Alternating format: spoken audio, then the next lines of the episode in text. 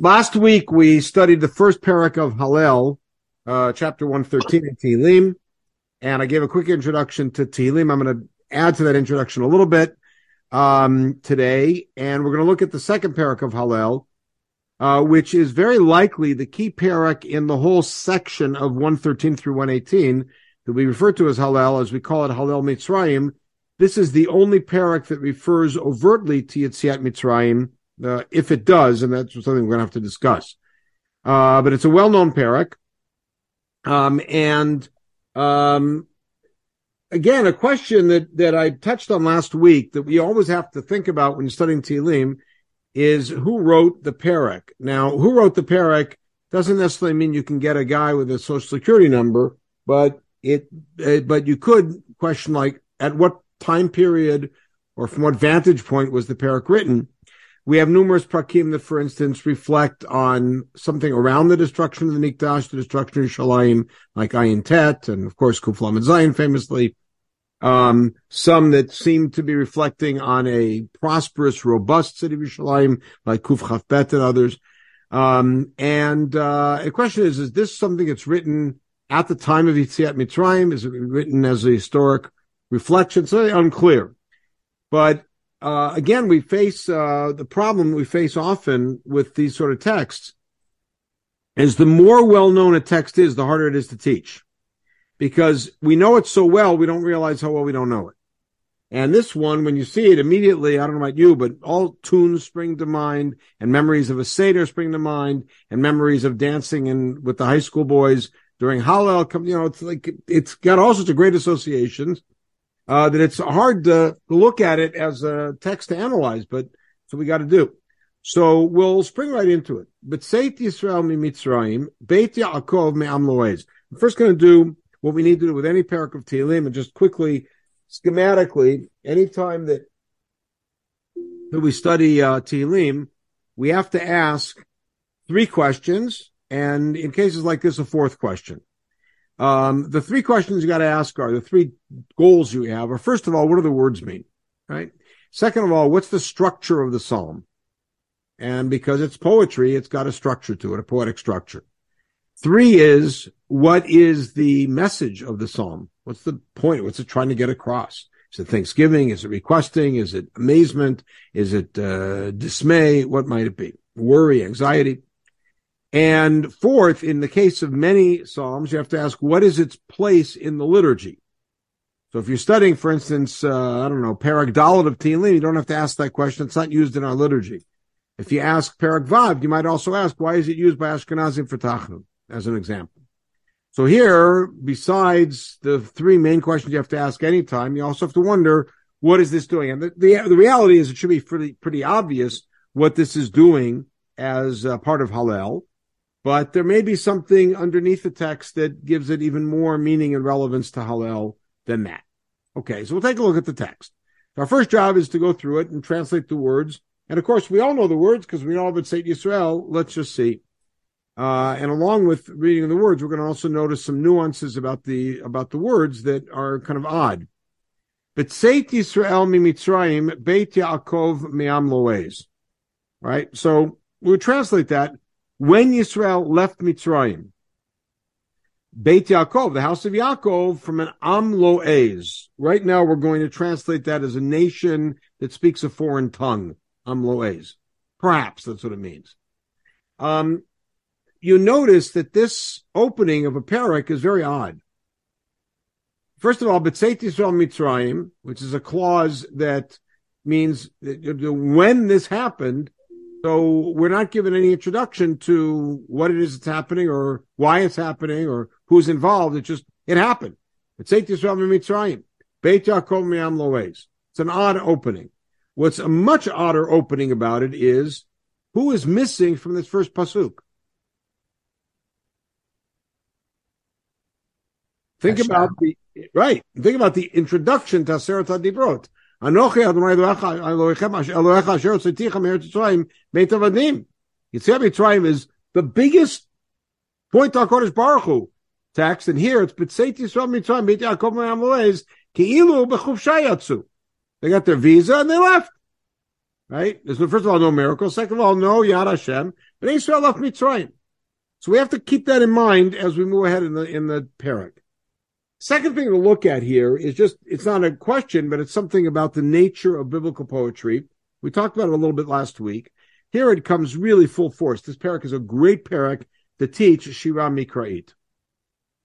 Uh, and you look at, I, I broke up the lines that way so you could see, um, this parak has perfect, perfect, um, parallelism, tikbolet, and a great way to teach it. All right. What is the parallel to Yisrael in the second half of the pasuk? Yaakov. Okay. It's actually Beit Yaakov. Right. Parallel to Israel is Beit Yaakov. What's the parallel to Mitzrayim in the second half? Amloes. Amloes. So what's missing in the second half of the pasuk that's not paralleled? It's eight. It's eight.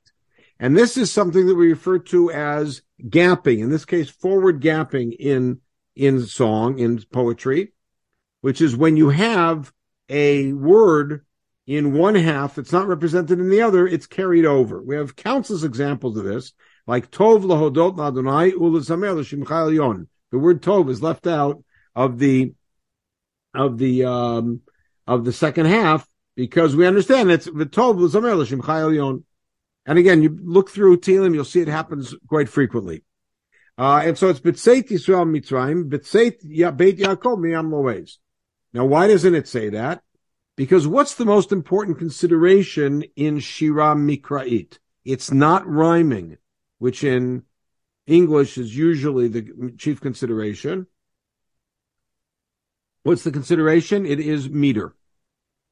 And in normal poetry, not in kina poetry, but in normal poetry, we want to maintain the meter. So B'tzeit Yisrael mi Mitzrayim Beit Yaakov me'am loez. And therefore, to add B'tzeit in there would disrupt the meter.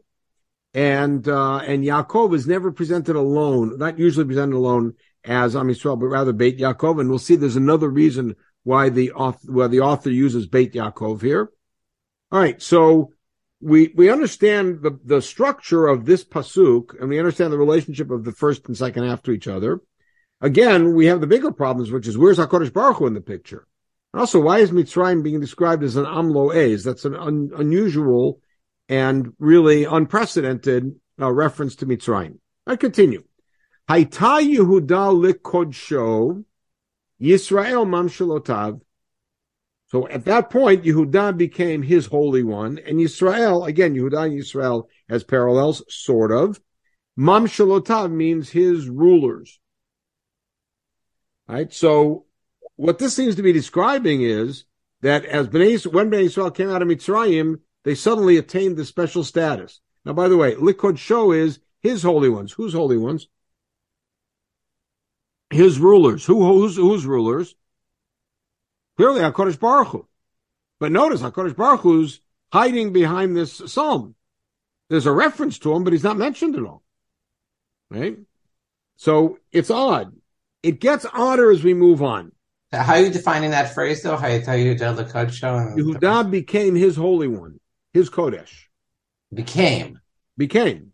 Okay. Right. And then Israel became, again, Haita is gapped, became his rulers. Uh-huh. Again, whose rulers? Whose holy one? HaKadosh Baruch Hu. Right. Why isn't he mentioned? Right.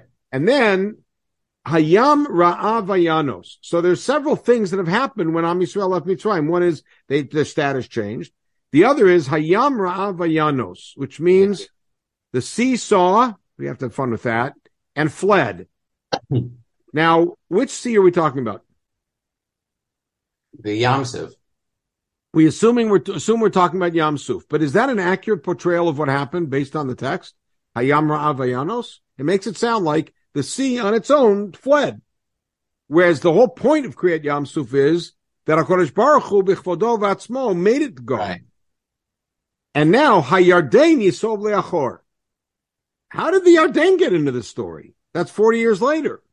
And by the way, what did the Yarden do? Yisov le'achor means it turned backwards. It reversed direction. That's, by the way, not accurate to what it says in Sefer Yoshua Gimel where the Yam just stopped, the, Yarden stopped up at Adam and started building a, a, wall. It didn't move backwards, it just stopped and built it kind of a, a dam of water. but again, the critical thing is that what's happening here, Hayam Ra'avayanos, the sea, even if you want to say this is uh, an accurate description of what happened in Yam Suf, it's giving Yam Suf all the credit and the Ardain all the credit, which is that's not what happened. And we continue on. Heharim rakedu che'ilim.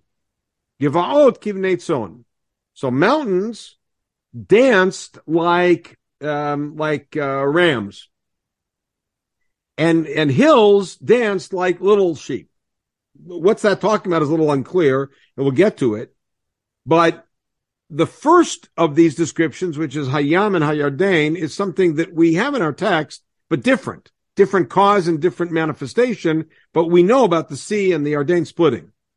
We don't know anything about Harim, Rakduche. We don't know what that is. What's that referen- referencing? And things continue to get strange. Ma lechahayam kitanus, which means we've gone from an eyewitness describing some strange natural phenomena to an involved, curious, perhaps concerned onlooker who turns to them and asks, Malacha yam kitanus. Lachor.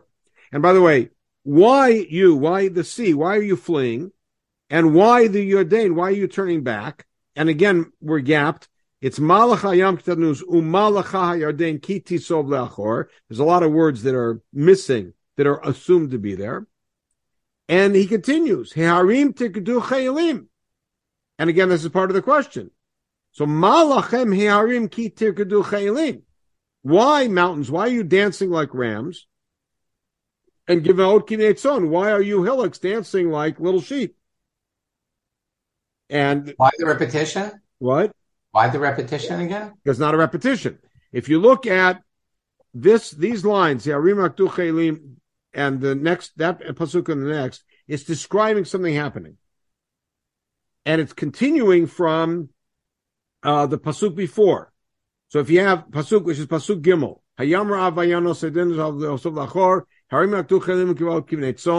describe phenomena that have to do with seas and mountains. And the next two psukim, Malachayam Tanus and Arim Keduchelim, is a conversation between the Mishorer, the author, and these things that are acting strange, saying, why are you acting strange? Uh-huh. And then they give an answer. So the seas speak, the Jordan speaks, the mountains and the hills all speak. And what's their answer? Milif, and of course this is poetry. So in poetry, animals can talk and the sun yeah. can talk and the heavens can talk and we could talk to the heavens, and we could stand in Yerushalayim and talk to the king of Ashur, and he's listening. This is poetry. Milifnei Adon Chuli Aretz. So their answer is from the presence of the master, who Chuli Aretz would seem to mean the one who shakes the earth. Mecholel. We're going to see something else as we move along. Milifnei Eloah Yaakov. Right? From the the God of, of Yaakov, but the presence of the God of Yaakov. In other words, we ran away because of this presence. And Hahofchi, and this takes us back to last week. If you remember, I mentioned that in poetry, you often have an enclitic yod, which is a yod at the end of a word, which is not really part of the word, but it is poetic, like Mekimi Me'afardal, Lohoshivim Divim, Haofchi Hatsur Agam which is Haofech. He's the one who changes a rock into a lagoon. Chalamish the mayim. Lamaino, the vav is also enclitic. It's mayan. He changes a flint stone into a spring. And that's the whole parak. So we know the words. The structure actually is fairly straightforward. The message is really confusing. Very hard to figure out. Again, we won't have much of a problem figuring out what it's doing in Hallel, but we got to figure out the message. So I think it's pretty easy to see the structure of the psalm.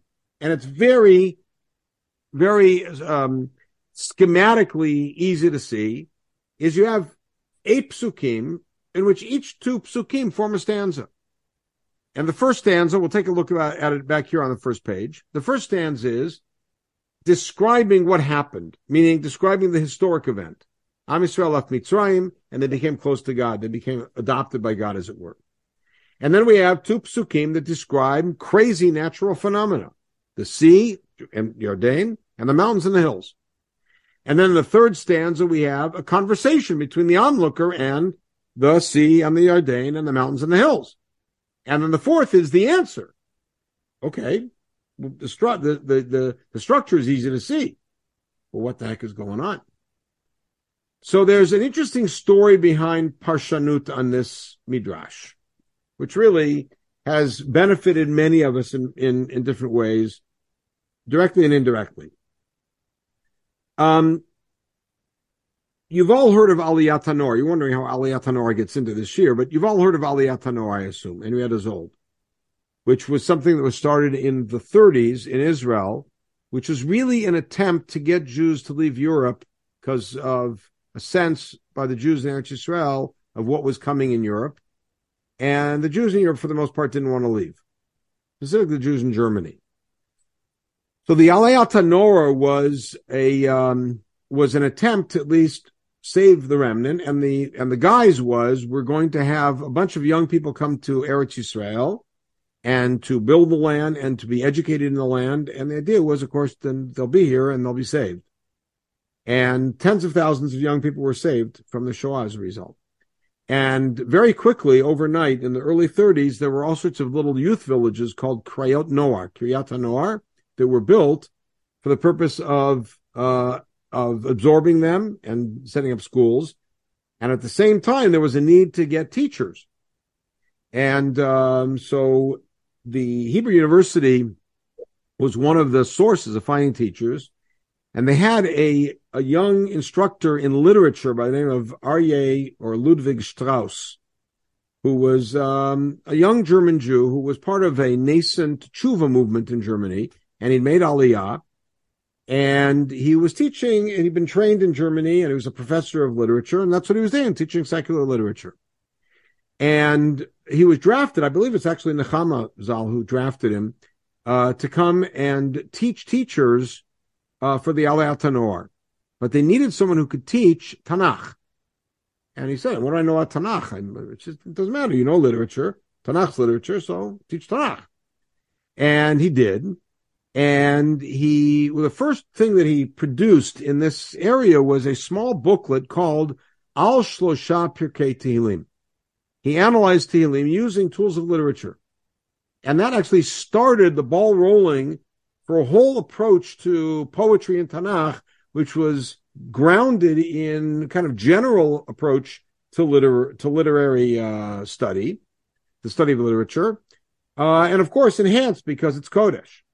And of the three prakim that he wrote of, one of them was this, B'tzeit Yisrael Mitzrayim. And he points out several things about the parak that we've already noticed that are kind of odd. He says, if you think about the parak, the parak seems to be based on the beginning of Parak Yod Tet in Shmot. And here it is. You notice that we have B'tzeit Yisrael Mitzrayim, which of course evokes for us B'chodesh HaShlishi L'tzeit B'nei Yisrael Mitzrayim, which is Mamad Har Sinai. And there we have, remember, B'tzeit Yisrael Mitzrayim, Beit Yaakov Mi'am Loez, and that's Dafka, the place where we're called Beit Yaakov, Kotamar Leveit Yaakov. Sarah Schenirer got her name from this. Beit, Beit Yaakov comes from here, Beit Yaakov. And now, um, Me'am Loez. What's Me'am Loez? So in that same description, God says, Atem etchem al nisharim. I lifted you on wings of eagles. Okay? And now, when we get to kanfei nisharim, please take a look at this related pasuk in the Tochacha. This is in the curse. God is going to bring a nation from a distance, from the end of the world, just like an eagle flies. Perhaps here it's a vulture. Goy asher lo tishma And how's he marked? A nation whose language you won't understand. And so you put all that together, and Mitzrayim becomes an Amloez. That the mark, the marked feature of our relationship with Egypt is that we were we didn't understand the language, and we didn't and we didn't know them. Now, Haita Yehuda lekodsho, Yisrael mam shalotav. Now, lekodsho and mam shalotav are not the same thing. One of them is a measure of sanctity, and the other is a measure of political rule. What was stated at that point? Vatem tiyulim mamlechet kohanim v'goy kadosh. Look at that. You're going to be a kingdom of priests and a holy nation. So you have both Mam Shalotav and Kodsho right here. And so Strauss points out that the wording of our parak seems to be building on the story of the arrival at Har Sinai. Right? Now, um, it still begs the question, what's going on in this parak? Meaning, where's God in this parak? So he he has a, a beautiful take on it, which he makes the following claim, and I'll show you because I, I kind of mapped out his approach here.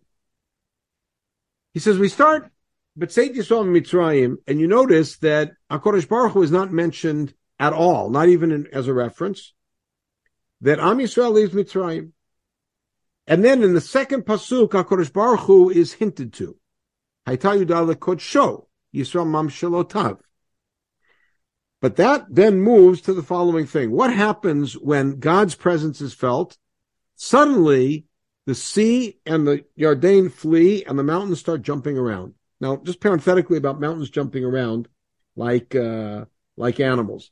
Evidently, and I've never seen this, but when animals are outside in a storm, they dance like break dancers. They just dance frantically. They're kind of kind of uh, lost their free will and their bodies sort of spasmodically move. And the description here is that the hills and the mountains moved like that. Now, what scene in Torah does that remind you of?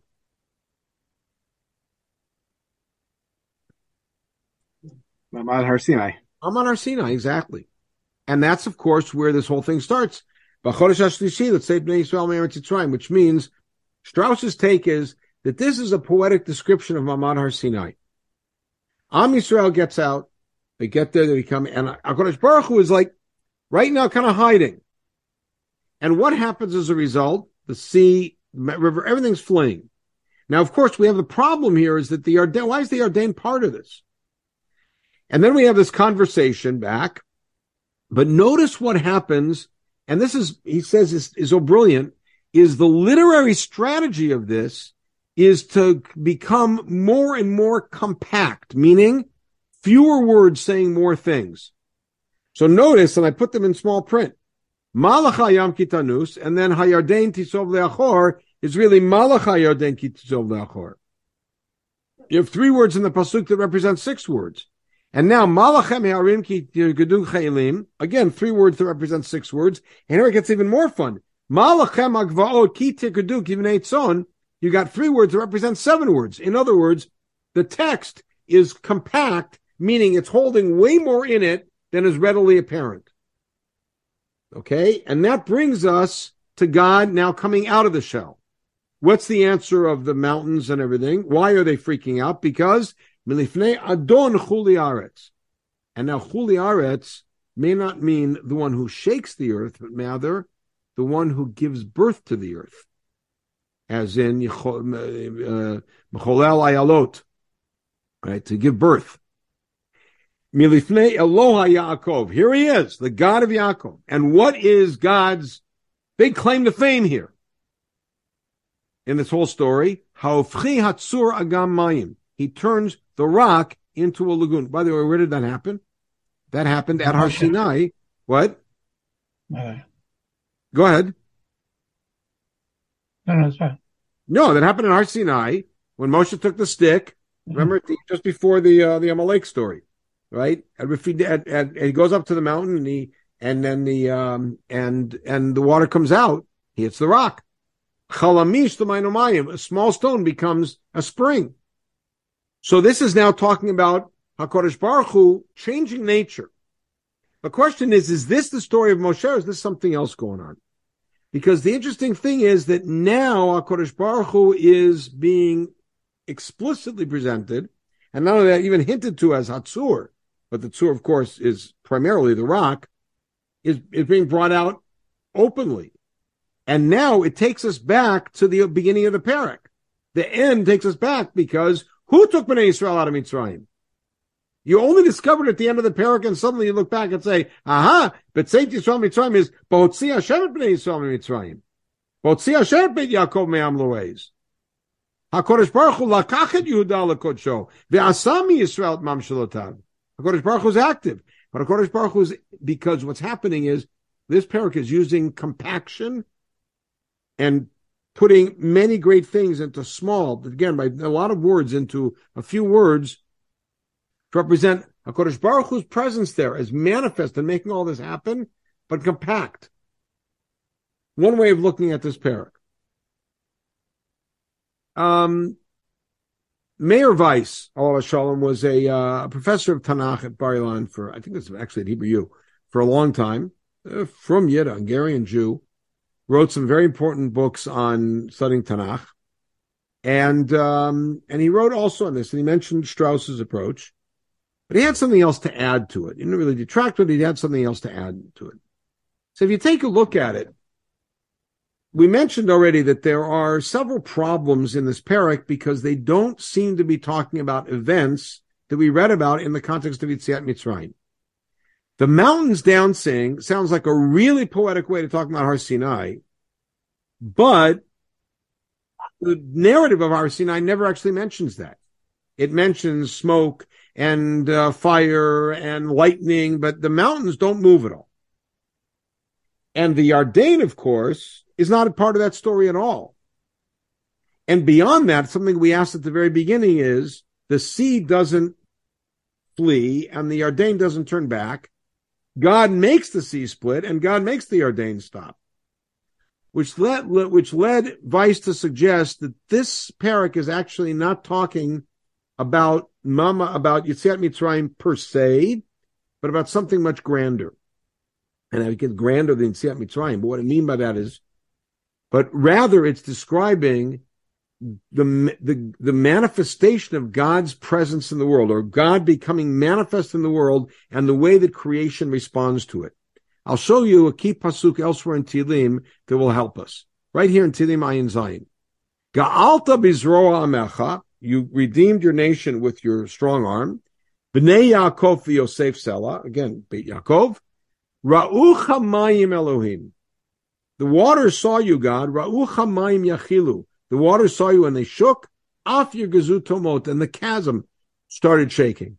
Meaning, when God is present in the world, and this is something you see at the beginning of Shirat Devorah, and you see it uh, at the beginning of Zot HaBracha, Whenever God's presence is felt in the world, the world just crumbles. Everything shakes. And, and so Weiss suggests that this parak uses Yitziat Mitzrayim as a model, but it's really more about what happens when God's presence is manifest. And now we'll read it through a last time and get an appreciation for one of the many ways we could see this parak.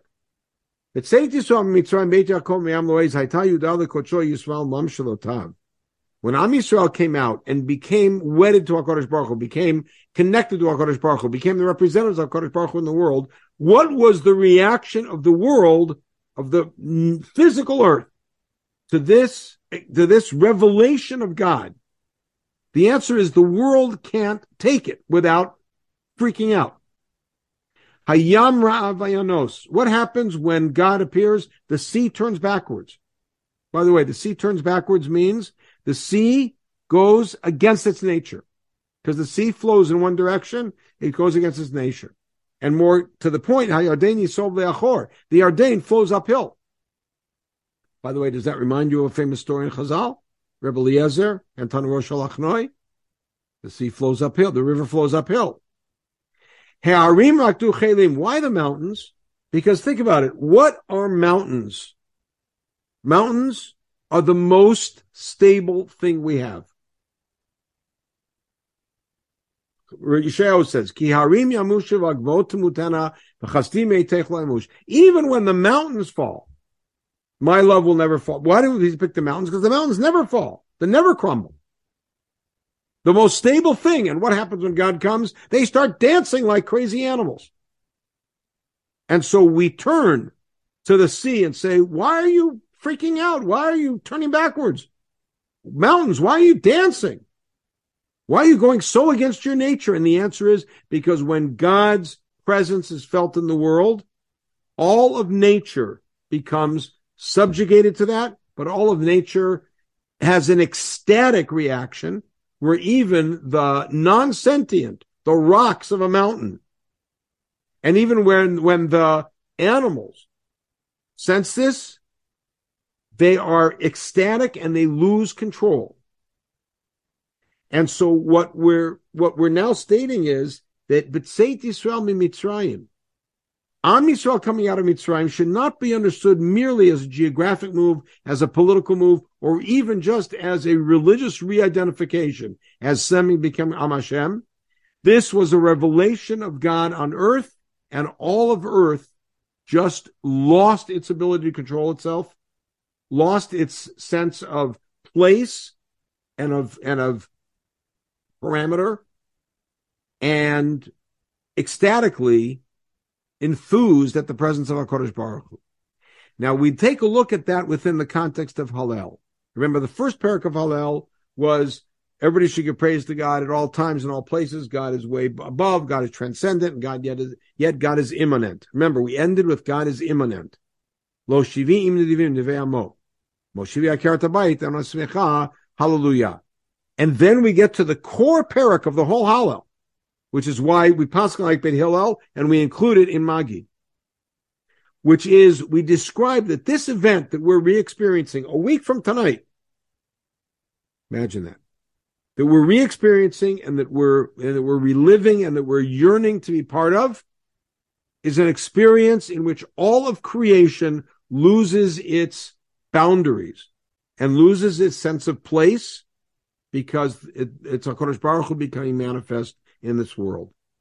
And we, us little Am Yisrael, we are the focal point of that entire thing.